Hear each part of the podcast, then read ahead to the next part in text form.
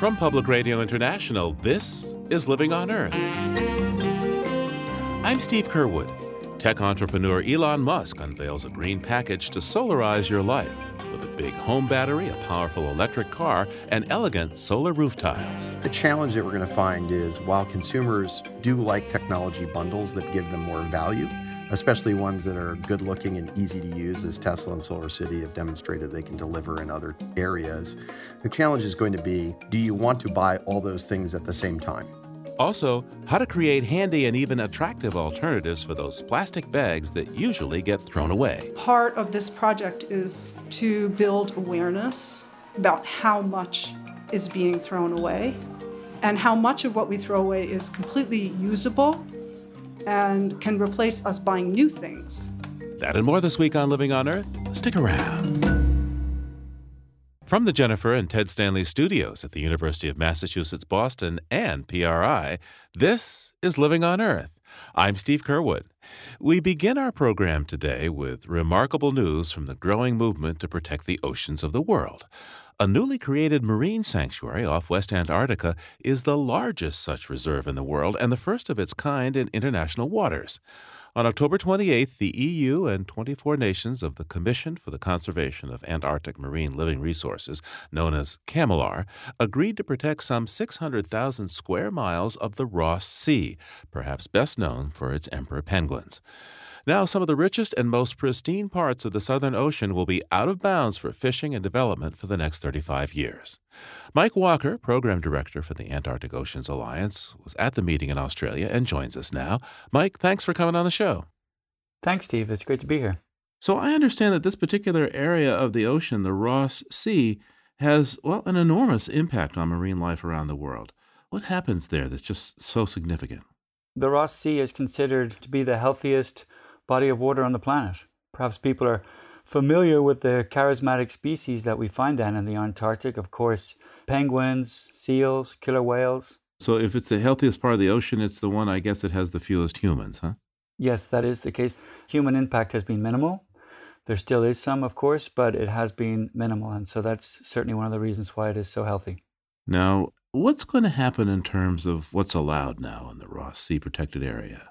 People fish there. Like I think they like the uh, Antarctic toothfish, which is sold as the Chilean sea bass. Uh, it's been a pretty lucrative business.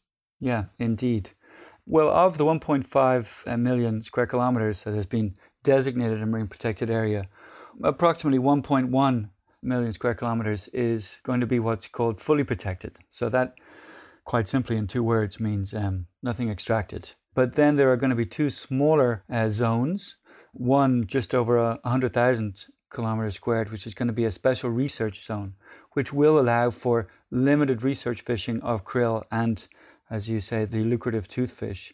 And then an even larger, just over 300,000 kilometers squared, will be for a krill research zone, allowing for controlled research fishing of krill. So, how excited are scientists about this development? Uh, how important is this?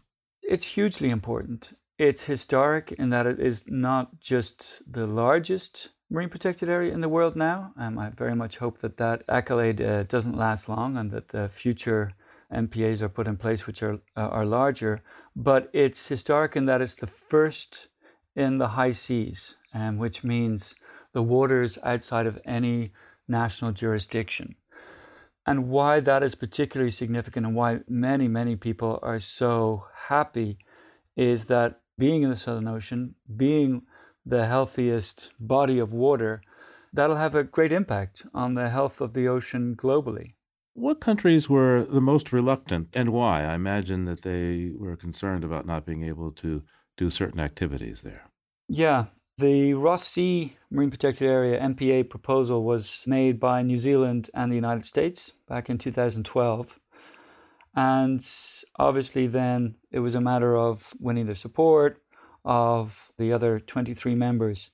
Now, when the annual CCAMLR meeting ended in October 2014, there were two countries that were still blocking the proposal. I should say that it's a consensus based system, so all the members have to agree. So then, when the meeting ended last year, the end of end of October 2015, um, in the last 24 hours of the meeting, China gave their support to the proposal. So when we started this year, we of course knew there was only one country remaining, Russia. And for the last 12 months, there's been considerable discussion and negotiation and, and outreach towards Russia at various levels. What were the Chinese and Russians particularly concerned that they might lose under this agreement? It's hard to know exactly what any one country's interests or motivations are. In the case of China last year, part of winning their support was, and or securing their support, was the creation of this krill research zone, which actually increased the overall size of the proposal. And then, as I said, in the last 12 months since the end of the meeting in 2015, there's been considerable, or there was considerable negotiation and outreach with Russia. Russia, of course, has contributed to the process and to the discussions up until then. I mean, what we do know is that the negotiation or discussions happened at the highest level. John Kerry made it known um, in his concluding remarks to the Our Ocean Conference in Washington back in September. He made it known that he had been involved in negotiation with his counterpart, Sergei Lavrov, on a number of occasions, and also had been in discussions with President uh, Vladimir Putin. So that gives us sort of a, a sense of the intensity, but also the, the height of the engagement and the political process required to get a decision like this made. Now, as you say, this is the first major marine protected area on the high seas in no country's territory. It's also the first that I've seen, a big one that has a, a sunset provision, that uh, there's this stipulation that the, these protections all go poof in 35 years if they're not renewed. Why do that? Why not simply make it permanent? Yeah, correct. There is a sunset clause of 35 years, which certainly we regret. Um, all the evidence is that marine protected areas are most effective and have the greatest benefits when they are large and long term. As I said, the negotiations were very difficult, very long. As you point out, it is the first time. And I think there could just be an element of, well, it's the first time. And so you know, the members and the decision makers involved, there's a degree of caution. And so a 35 year duration is the is a product of erring on the side of caution. To see what happens. What do you think are the potential impacts of this uh, protected area in the Ross Sea as, as far as future marine protected areas are concerned? Well, within CCAMLR in the Southern Ocean, there are existing two other proposals, one for the Weddell Sea and the other for the East Antarctic. They will be considered again at next year's CCAMLR meeting. So, certainly, we hope that last week's decision will create an impetus for additional designations, starting with the East Antarctic and the Weddell Sea. We also expect that by the time CCAMLR meets again next October, that there will be a third proposal for the Antarctic Peninsula. CCAMLR has committed to putting in place a whole system. So that means up to nine marine protected areas. Um, so, what we hope by last week's decision is that it creates that impetus and also the confidence amongst the 24 countries in the EU and an appetite even um, for further designations. Of course, one of the iconic species there in the Ross Sea is the emperor penguin. And a few years ago, this movie, The March of the Penguins, was quite popular. To what extent do you think people around the world seeing the emperor penguins uh, struggling to reproduce and survive uh, influenced the decision to move forward with making much of this area a marine protected area? Um, I mean, clearly, penguins are a very charismatic species, one that captures the imagination and has captured the imagination of people for many years. The Russian patriarch went to visit Antarctica sometime in the last couple of months, and he also, I think, was famously photographed you know, communing with a penguin. So, yeah, undoubtedly that is something that people get behind, and penguins clearly are something that people latch onto. But there's, of course, a lot more to the Southern Ocean and Antarctica than just penguins. But yes, they perhaps are a little easier to get people animated about than toothfish or, uh, or krill. Mike Walker is the project director of the Antarctic Ocean Alliance. Thanks so much for taking the time with us today, Mike. Not at all. Thank you, Steve. Time now to check in with Peter Dykstra of dailyclimate.org and environmental health news, that's ehn.org, for what's going on beyond the headlines. He's on the line from Conyers, Georgia. Hi, Peter. Hi, Steve. There were two new studies released this past week on the extent of air pollution problems. A study done by physicians in India says that strokes are rising sharply there, projecting that one in six Indians will have a stroke in their lifetimes, and one third of those stroke victims can blame air pollution. Wow. Hey, uh, let's do some quick math here. So you're talking about one third of one sixth of a nation of a billion people or more. I mean, we're talking about what, tens of millions of potential stroke victims? What's in the other new study? The other study also focuses on air pollution in the same part of the world. UNICEF, the United Nations Children's Fund, says that about 300 million children breathe what is considered to be highly toxic air. Nearly three quarters of those kids live in South Asia, where vehicle pollution, factories, naturally occurring dust, and slash and burn agriculture are the leading culprits. You know, given everything we hear about China's pollution, I would have thought it would be at the top of this list. China certainly got its problems, but another UN agency, the World Health Organization, says kids in South Asian nations, including India, Pakistan, and Bangladesh, are exposed to air that's at least six times dirtier than what's considered safe. They could inherit a lifetime of consequences ranging from asthma and pneumonia to heart failure, and as the other study pointed out, strokes. And as standards of living rise in these countries, they could either choose to deal with the problem or make it worse with more and more cars and more dirty energy. What's next? Well, let's talk about oil, and specifically OPEC, the organization of the petroleum exporting countries, 14 nations that control close to half the world's oil supply. Some OPEC nations, particularly Venezuela, are suffering due to two years of low oil prices, and members of the cartel have been talking with non OPEC oil producers like Russia about tightening oil supplies in order to prop up oil prices. Which, of course, is not exactly in the spirit of the free market, is it? Bingo. And even if OPEC's 43% share of the world's oil isn't quite what it used to be, they still have enormous power to mess with the world's economy, not to mention its climate. When the OPEC members meet in Vienna at the end of this month, if they're able to strike a deal to tighten supply, and if they get help from non OPEC producers, the impacts, good and bad, could be felt everywhere from the gas pump to factories, from trains to trucks to ships. Car buyers might look more at EVs or hybrids and fewer SUVs and pickups. The smoky skies of India might be slightly more breathable, and rival forms of energy from coal to solar may see their markets open up a bit. Okay, time now for us to turn to the history file. What do you have for us this week? Well, sticking with smoke and oil, 25 years ago this week, the world's worst intentional environmental disaster came to a close as the last of about 700 oil wells set ablaze in Kuwait by the retreating Iraqi army was capped. They had burned for 10 months. And uh, didn't Iraq also spill a lot of oil into the Persian Gulf itself? Yes, roughly 5 to 10 million barrels from offshore wells and platforms into the Persian Gulf. The high end estimates for the Deepwater Horizon spill six years ago are about 5 million barrels. The land based oil fires were believed to be an effort by Saddam Hussein's armies to try and slow or stop forces from the U.S. and its coalition partners from advancing north into Baghdad. Estimates for the land based oil spill range up to a billion, that's a billion with a B, barrels burned along with untold volumes of natural gas. And there's one more smoky, oily thing about this in a massive act of environmental warfare. Oh, what's that? Disputes with Kuwait over oil were some of the main reasons Saddam Hussein said he launched the invasion of Kuwait. He had charged the Kuwaitis with producing more oil than OPEC had authorized. Uh, so we have come full circle, and the whole region still suffers, Peter. Uh, there are reports that ISIS is now burning oil in trenches in an attempt to hold on to the Iraqi city of Mosul. Right.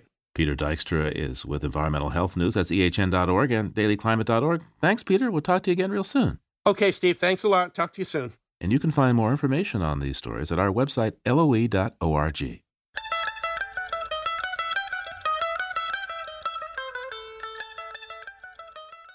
If you like what you hear on Living on Earth, please join us with a gift of $5 or more. Just go to loe.org and click on Donate at the top of the page. And thank you.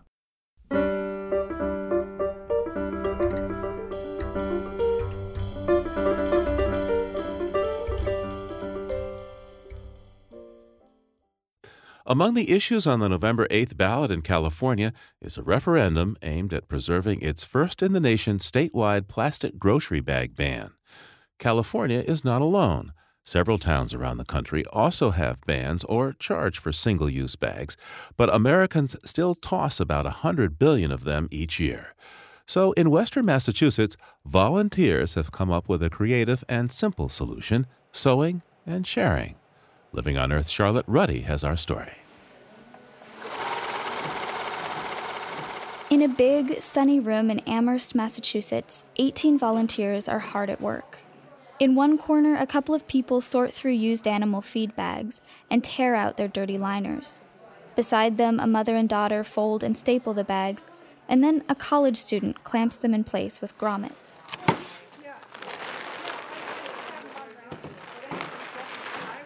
The volunteers are all part of a local initiative called the Bag Share Project, and by the end of the day, the team will have handmade almost 200 recycled, reusable shopping bags This is a, just a station for tearing the fabric into the size for the handles. And then over there, they're serging the handles um, and sewing. Leni Fried is an artist, and she founded the Bag Share in nearby Cummington, Massachusetts, back in 2007. Since then, she estimates that volunteers have made some 15,000 bags at community sewing events like this one. They then donate the bags to local stores where customers can borrow them instead of taking a disposable one. It's kind of creativity in action.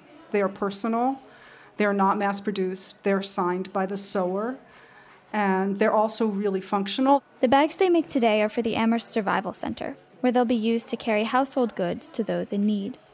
But BagShare bags can be found in stores, markets, and libraries all over western Massachusetts. It's not just that the bags keep their plastic counterparts out of circulation. Since they make use of everything from salvaged fabric and plastic to computer wire, irrigation drip tape, and old clothes, BagShare bags keep all sorts of waste from being sent to the landfill. Leni says it's important for people to see how a little creativity can save a lot of trash. When you go for a walk and you see a can in the woods, we have to own that trash. And so part of this project is to build awareness about how much is being thrown away and how much of what we throw away is completely usable and can replace us buying new things. If you're recycling, it's the end of the line. So if you're reusing, then you can be reducing what you buy and replacing something new. The bag share certainly fills a local need. In May 2016, Amherst passed a law barring stores from distributing the single use plastic bags. Today's bag making is part of a flurry of activity to get more reusables into circulation by the time that ban takes effect in January. In nearby Northampton, plastic bags have been banned for almost a year. The ban has helped reduce waste, but it doesn't stop stores from using disposable paper bags. BagShare does,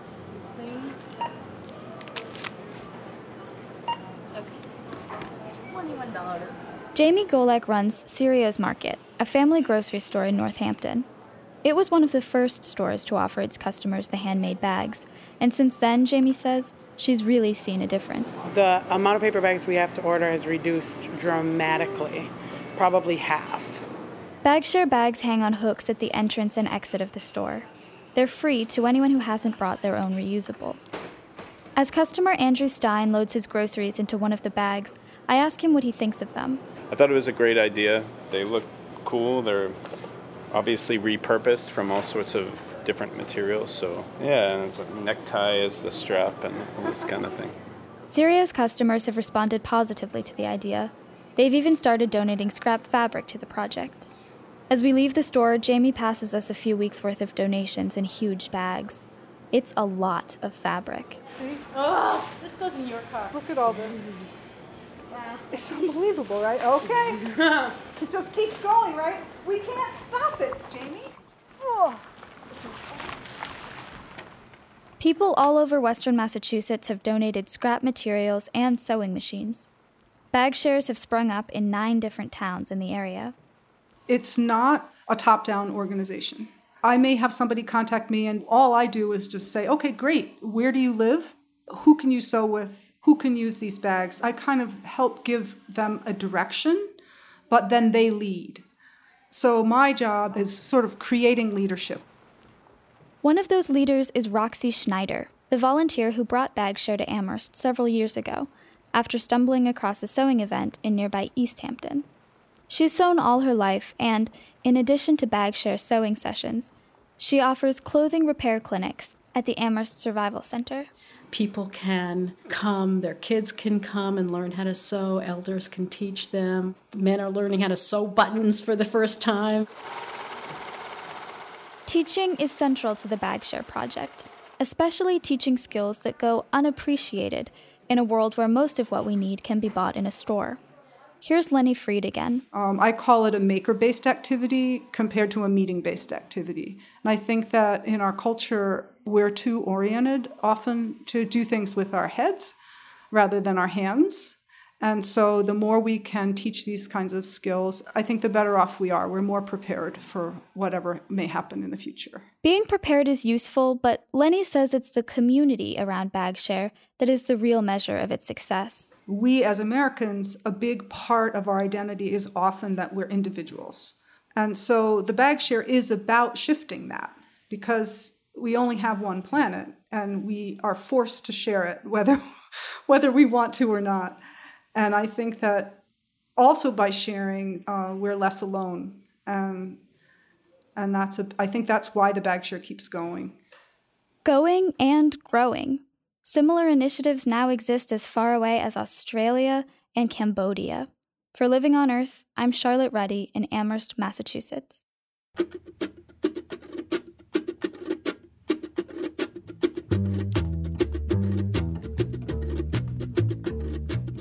In a minute, designer friendly solar energy roof tiles. But first, this note on emerging science from Alexander Metzger. From cell phones to laptops to cars, batteries power many of our everyday conveniences. As these devices become increasingly important, so does the lifespan of the batteries powering them. The popular lithium ion battery, for example, survives only a few thousand charges at most. So, researchers at the University of California, Irvine have developed a technology using nanowires that could increase battery life hundreds of times. Because nanowires are about a thousand times thinner than a human hair, bundling them together creates a huge surface area in a tiny volume. This translates to a greater capacity to store and conduct electricity than conventional wires. But there's a snag. Nanowires quickly degrade when electricity passes through them a problem that scientists have been working on for decades. This breakthrough involves using gold nanowires coated in a manganese dioxide shell and totally encased in an electrolyte gel. This makes wires flexible and resistant to cracking and enables hundreds of thousands of charging cycles with almost no damage to the wires themselves. While gold nanowires could become expensive if used in bulk, the researchers suggest that the same technique could work with cheaper, more common metals. Scientists believe this technology could revolutionize how we power everything, from smartphones to spacecraft. While it may be many years before these next generation batteries are on the market, this microscopic breakthrough has the potential to bring about some very big changes. That's this week's note on emerging science. I'm Alexander Metzger. Elon Musk is one of those entrepreneurs who's always trying and often managing to create game changing innovations. A rich man, thanks to his part in building PayPal, he's the brains behind Tesla electric cars and SpaceX, the private company already delivering cargo to the International Space Station. And in a bid to create one stop shopping for home and mobile energy, he is pushing a merger of two companies where he is the largest shareholder Tesla and the home solar company Solar City. Uh, incidentally, Solar City is an underwriter of Living on Earth, but has no editorial input. And Elon Musk is also pointing to another potential technological breakthrough solar roof tiles, which he says are about as efficient as regular panels, but look just like a normal roof. We called up Nat Kreamer, CEO of Spruce Finance and chairman of the National Solar Energy Industries Association, for his take on this new venture. Nat, welcome back to Living on Earth. Thank you for having me. First, what do these Tesla solar tiles look like and, and how do they work? Well, the tiles from the pictures that I have seen look like slate roof and terracotta and regular asphalt shingles, which really match the kinds of roofs that customers have in the markets where solar is economically attractive. And clearly, these are very attractive to put on your home. And they work very similarly to a regular PV panel that you might install or you're used to seeing. So the advantage here to using regular solar roofing uh, material is that it doesn't look great. Well, I think, you know, one of the challenges that we find among a certain set of consumers is they look at solar panels and the best place to put those solar panels on their house is in a location where it frankly doesn't look very good. And the benefit of the Tesla solar roofing is that you really can't tell the difference. And it really, I think, opens up a segment of the market to consumers who are both image conscious, thinking about what their home looks like, but also really looking to save money with clean, affordable solar power. Speaking of saving money, I mean, how hard on the wallet are these solar tiles going to be compared to the conventional PVs that uh, seems that the Chinese are making ever cheaper and cheaper? Well, I think what you've seen in the last 10 years in the US solar industry is we've been able to cut costs by more than 70% and Today, solar power globally is the lowest cost form of energy. These tiles, I think, will be able to command a premium because they're better looking, just like the same way that people pay more for technology that's got a great aesthetic. You can see that with Apple. The question will be is how much of a premium will consumers be willing to pay for these tiles versus a standard PV? And I think that really depends on what the consumer's buying motivation is. We do know that historically, SunPower has produced really good looking panels and was able to extract a premium for those. So I think that people will pay more for them, but I don't think you're going to see them pay so much more that they'll pay more for solar power than they would for their regular electricity. Now, how economical might this solar roofing technology be for commercial buildings as well as residences? I don't think you would want to use an aesthetics technology in a commercial environment. You know, frankly, most commercial environments have flat roofs. They're often obscured so that there's a facade in front of them that the consumer or, you know, customers who are walking into a storefront can't see the actual roofing. Um, so in that instance, the look of the solar panel really doesn't make any difference. What really makes a difference is the quality and the efficiency and the the installation of that system and really the price of power in a commercial setting. Now, solar roof tiles are just a part of the Elon Musk vision. He's had this Powerwall, which is storage for solar, and I gather he's upping the ante there now, huh? I think so. I think we're seeing, you know, in the storage market, startup companies, Tesla, and then many very large global power electronic manufacturers offer storage solutions. So, for example, the most robust market for residential energy storage today is Australia. And the reason for that is twofold. Number one is over 10% of all homeowners in Australia have residential solar on their roof. And two, the local utility in Australia increased the price to connect to the grid to such a level that residential storage became more cost effective than being connected to the grid. And so what you're seeing is tens of thousands of homeowners order residential storage in the Australian market. There are many companies that are supplying that market, and they include names like Panasonic. And I think you're going to see that it's a very competitive market for storage globally, and that we as US consumers will benefit really from the cost declines of that competition here and see storage become economical much sooner than I think a lot of people thought. Talk to me, uh, Nat, about Elon Musk's drive now to merge Tesla and uh, Solar City. I think fundamentally the Tesla Solar City merger, as far as I can tell, really is bringing together a lifetime value solution, which is let me bring more value to you as a consumer in the way you consume energy, the way you produce energy, and the way you get transportation. And let me give you a complete bundle and a complete experience in your home. And if I can give that to you, I can bring more value to you as a consumer on one hand, and two, I can capture more value from you as a company. And I think that's core to the Tesla Solar City merger.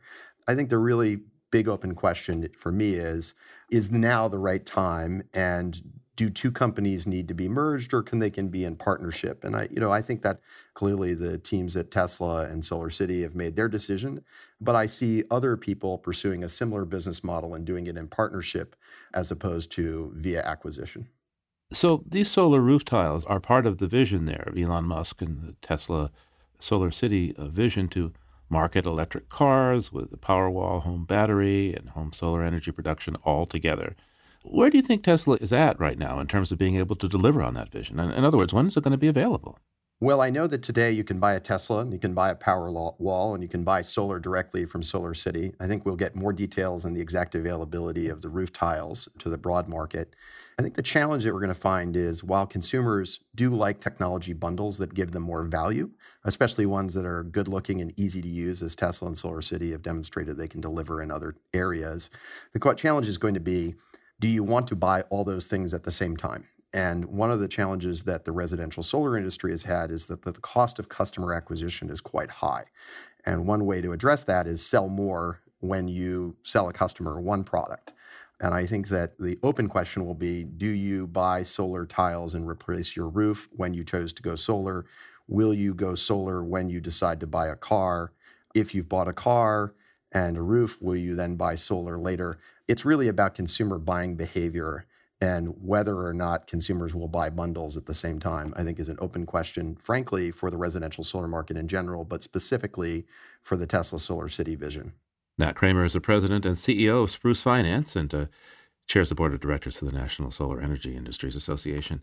Nat, always a pleasure to talk to you, and I imagine as solar advances, we'll be talking to you again real soon. Likewise. Thank you so much today.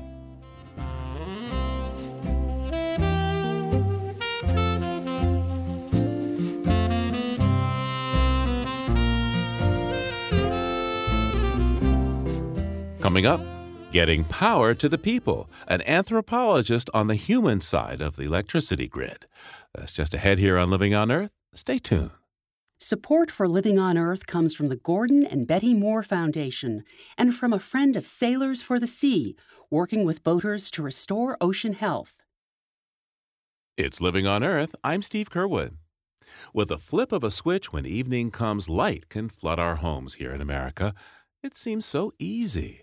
But the electric grid is far from effortless for those on the front lines of maintaining it.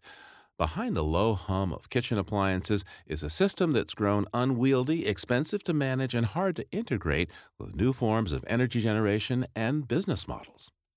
Anthropologist Gretchen Bakke has written a book entitled The Grid that reveals how the electric grid's intricate hardware has become entwined in a network of competing human interests.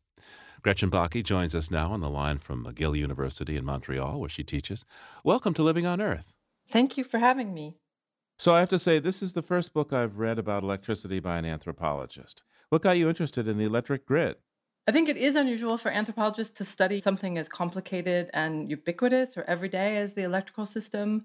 But one of the things that I discovered after doing research in Eastern Europe for several years, when I came back to visit my parents who live in rural Oregon, is that their grid was going down a lot. They were having a lot more blackouts than they'd ever had before. And that's where I really started to see that there's a way in which everyday regular people are interacting with this giant infrastructure in ways that they hadn't been before, that there was a kind of letting go of this assumption that the state would do it or that the utility would do it and taking that on themselves.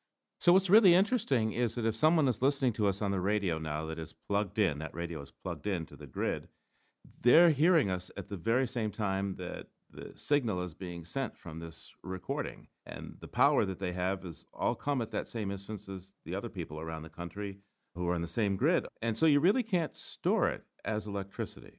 You can't store it at a scale that's significant enough to make a difference to the grid because because the grid is very very big.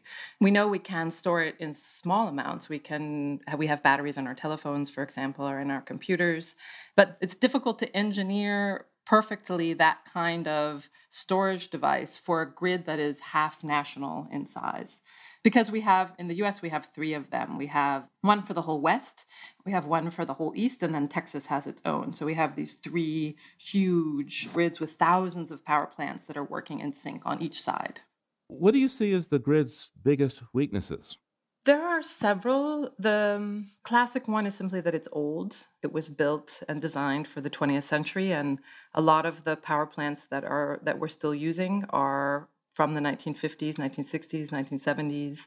And many of those are being retired now. So nuclear power plants are being retired, the coal burning power plants are being retired, and they're being replaced with natural gas, wind power, and solar. So 97% of the um, new electrical generation that came online in 2015 was one of those three, and wind actually outpaced natural gas. And why does that make a problem for the grid? Because it's an infrastructure that's not quite like the other infrastructures we're used to. And the grid that we made throughout the 20th century was designed to allow people to use as much electricity as they wanted whenever they wanted for a very fair price. But the way that that functioned with the grid is that we controlled how much, all of the control was on the side of how much power we made. So people could use as much as they wanted, but on the production side, that would be matched by just turning a power plant up, for example. And what's happened with renewables is that now, if you have wind power, the wind blows, and how fast the wind blows or when the wind blows determines how much electricity is going into the grid. So you have this variability on the production side, and you also have a variability still on the use side, which is us. And so suddenly, instead of trying to balance one thing, you're balancing two things, which don't necessarily jive with one another. And that's just far more complicated. And I have to ask you, why are power outages becoming more and more common? You begin your book with a series of outages. You say that, uh, you know, the average American will what? Put up with as much as six hours a year, whereas somebody in Japan might only have 15 minutes a year. Yeah, exactly. And you know it.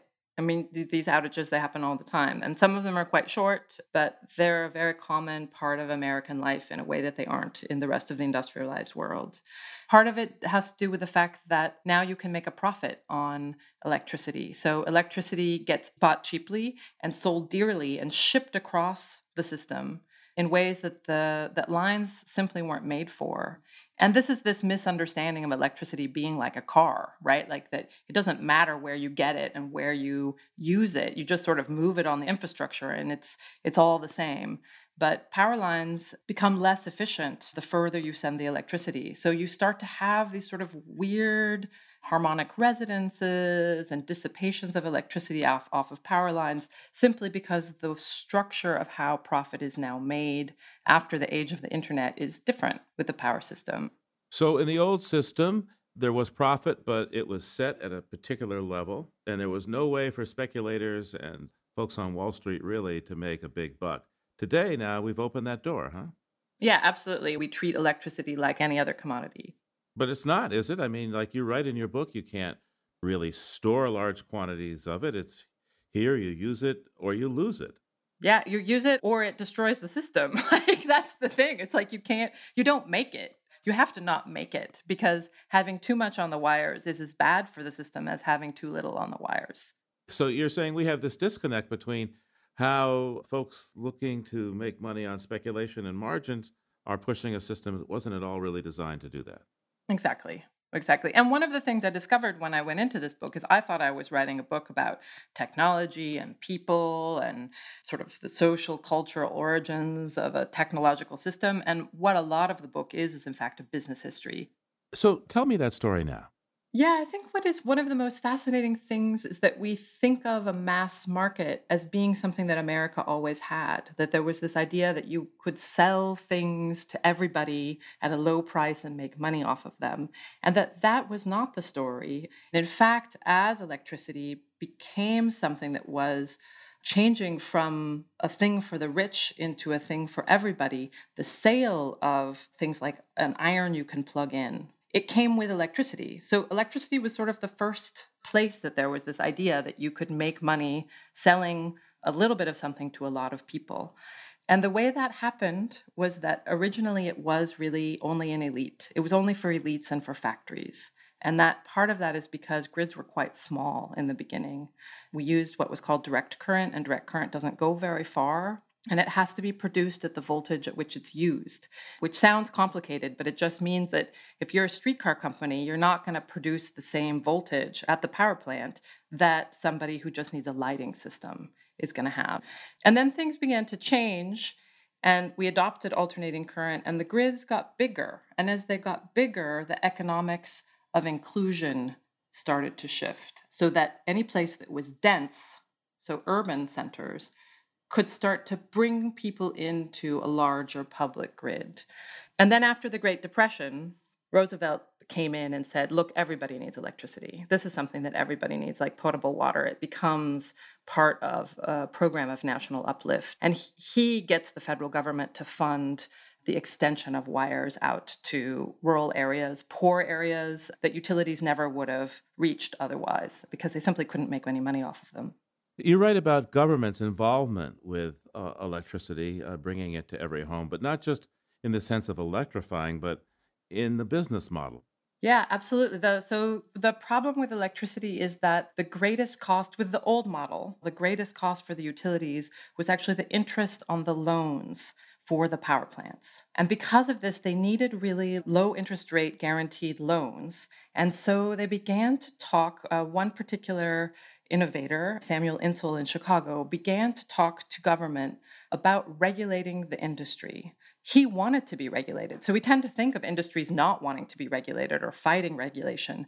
But in fact, Insull, he wanted to be regulated not by politicians, because politicians were they were an iffy bet in the 1910s, there in 20s. So Samuel Insull and progressive politics kind of came together to create a bureaucracy of regulation that allowed the utilities to function as what were called natural monopolies. And this is why, still in most places in the US, there is no competition within the domain of a utility. You don't have a choice if you pay your bill to PEPCO or someone else. You have to pay the bill to whoever it is rules your area. But unlike a regular monopoly, they were not allowed to set the prices however they wanted. And that's because they were regulated by government. So, government actually, legislatures in some cases, or regulatory bodies, still sets the price of electricity within any particular region. Now, in your book, you write about a turning point, perhaps, a vote in Congress that passes with just one vote in the House that declares that utilities must buy energy from small energy providers. This is PURPA, this is the Public Utilities Regulatory Policies Act. So tell me how this law, uh, passed in the Jimmy Carter era, began to break down the monopolistic energy grid that we inherited from the industrial age. Well, Jimmy Carter was elected on a platform of energy reform, and he did many, many things with this act fuel efficiency in cars, et cetera, et cetera, et cetera. And one teeny tiny piece of this was to require utilities essentially not to be monopsonies, which is a funny word that we don't use very much. But he said it's fine if they're still monopolies. They can have their they can control their land. But what this act did is it said no utilities for these tiny, tiny amounts of electricity, you have to buy it. And you have to buy it at a reasonable rate. You have to buy it at the rate it would cost you to make it. And it opened the door to just kind of on a whim, it feels like, opened the door to what was called unconventional generation.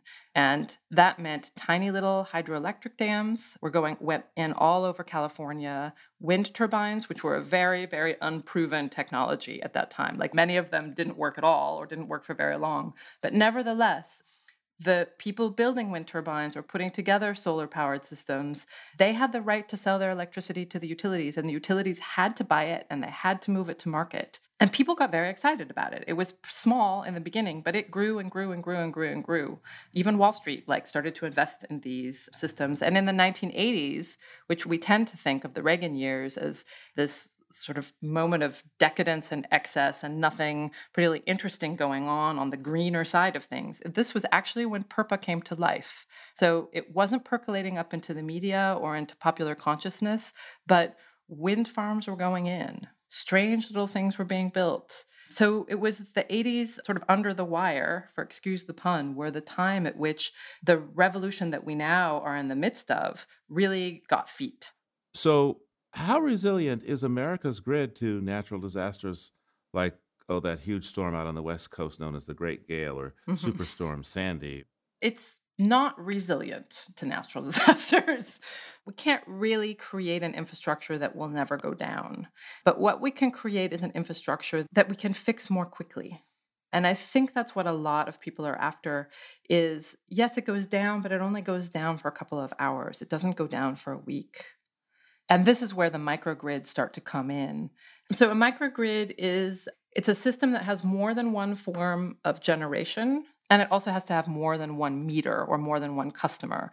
So it's essentially just like the big grid, but on a much, much smaller scale. If New Jersey Transit System, for example, which runs train lines sort of all throughout New Jersey, but in and out of Manhattan as well, if they can make that microgrid work, not only do the trains work, but every single train station becomes a place, becomes a warming center, becomes a place where people can charge their phones.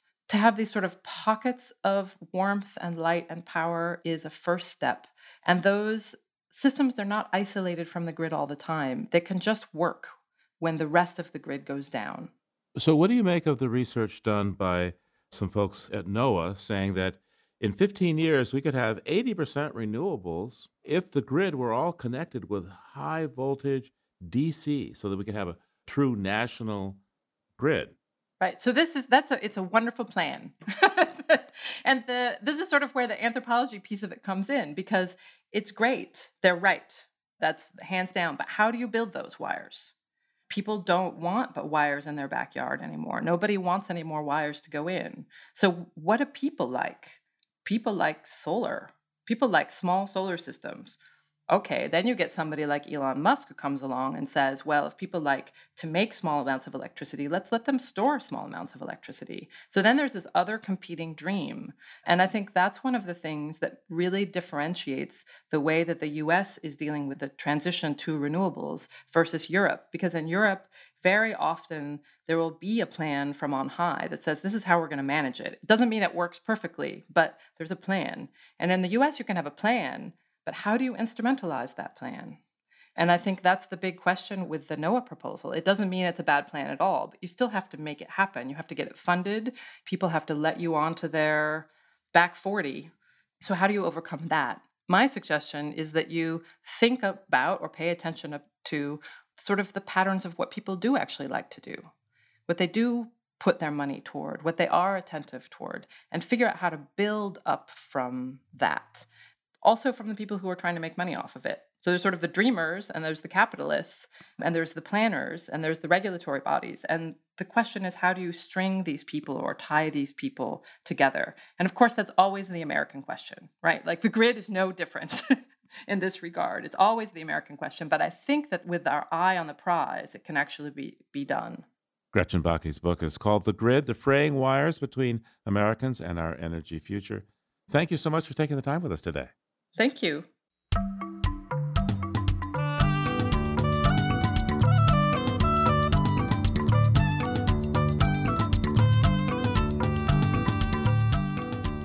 Birds come in all shapes and sizes, with feathers drab or colorful, and voices melodious or grating. And periodically, as Mary McCann points out in today's BirdNote, there are birds that are, well, downright weird. Deep in the dense, remote swamps of Central Africa lives one of the most peculiar looking of all birds. Picture a massive, blue gray stork standing up to five feet tall on long gray legs, but instead of the stork's long, tapered bill, substitute a prodigious stout bill that's hooked at the tip, and that gives this bird its name. Meet the shoebill a bird unknown to science until the 19th century and the only living member of its family. So named because that comically large bill is yellow orange and shaped like an oversized Dutch wooden shoe. But although the shoebill looks like it walked right out of a cartoon, its beak is no joke. The edges are sharp enough to behead its prey, which include catfish with hard, bony heads, as well as lungfish, snakes, and even baby crocodiles, which shoebills hunt in the shallows, often standing completely motionless before they strike. The shoebill's physical resemblance to the stork gave it its early name, the whale headed stork. But DNA analysis showed that it's more closely related to pelicans, another group of birds whose oversized beaks are truly awe inspiring. Shoebills are notably less numerous than pelicans, though, with only 8,000 surviving in the wild. I'm Mary McCann. Swoop on over to our website, loe.org, for some pictures.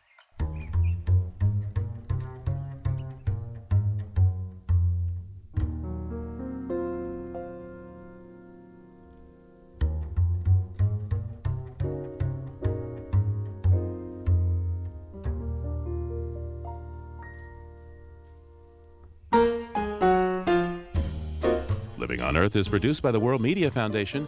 Our crew includes Naomi Arenberg, Bobby Bascomb, Aidan Connolly, Savannah Christensen, Jenny Doering, Jamie Kaiser, Don Lyman, Alex Metzger, Ellen Palmer, Adelaide Chen, Jennifer Marquis, and Yolanda Omari. And we're sad to bid farewell today to a hardworking member of the team, Emmett Fitzgerald. Emmett, we'll really miss your dedication and sense of humor, but we wish you all the best. Tom Tiger engineered our show with help from John Gesso, Jake Rigo, and Noel Flatt. Allison Lirish Dean composed our themes. And you can hear us anytime at loe.org and like us, please, on our Facebook page. It's PRI's Living on Earth. And we tweet from at Living on Earth. I'm Steve Curwood. Thanks for listening.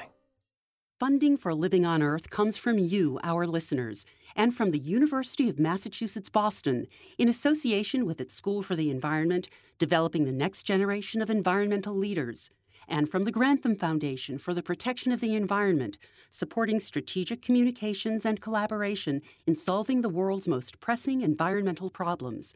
Support also comes from the Energy Foundation, serving the public interest by helping to build a strong, clean energy economy. From Gilman Ordway and from Solar City, America's solar power provider Solar City is dedicated to revolutionizing the way energy is delivered by giving customers a renewable alternative to fossil fuels.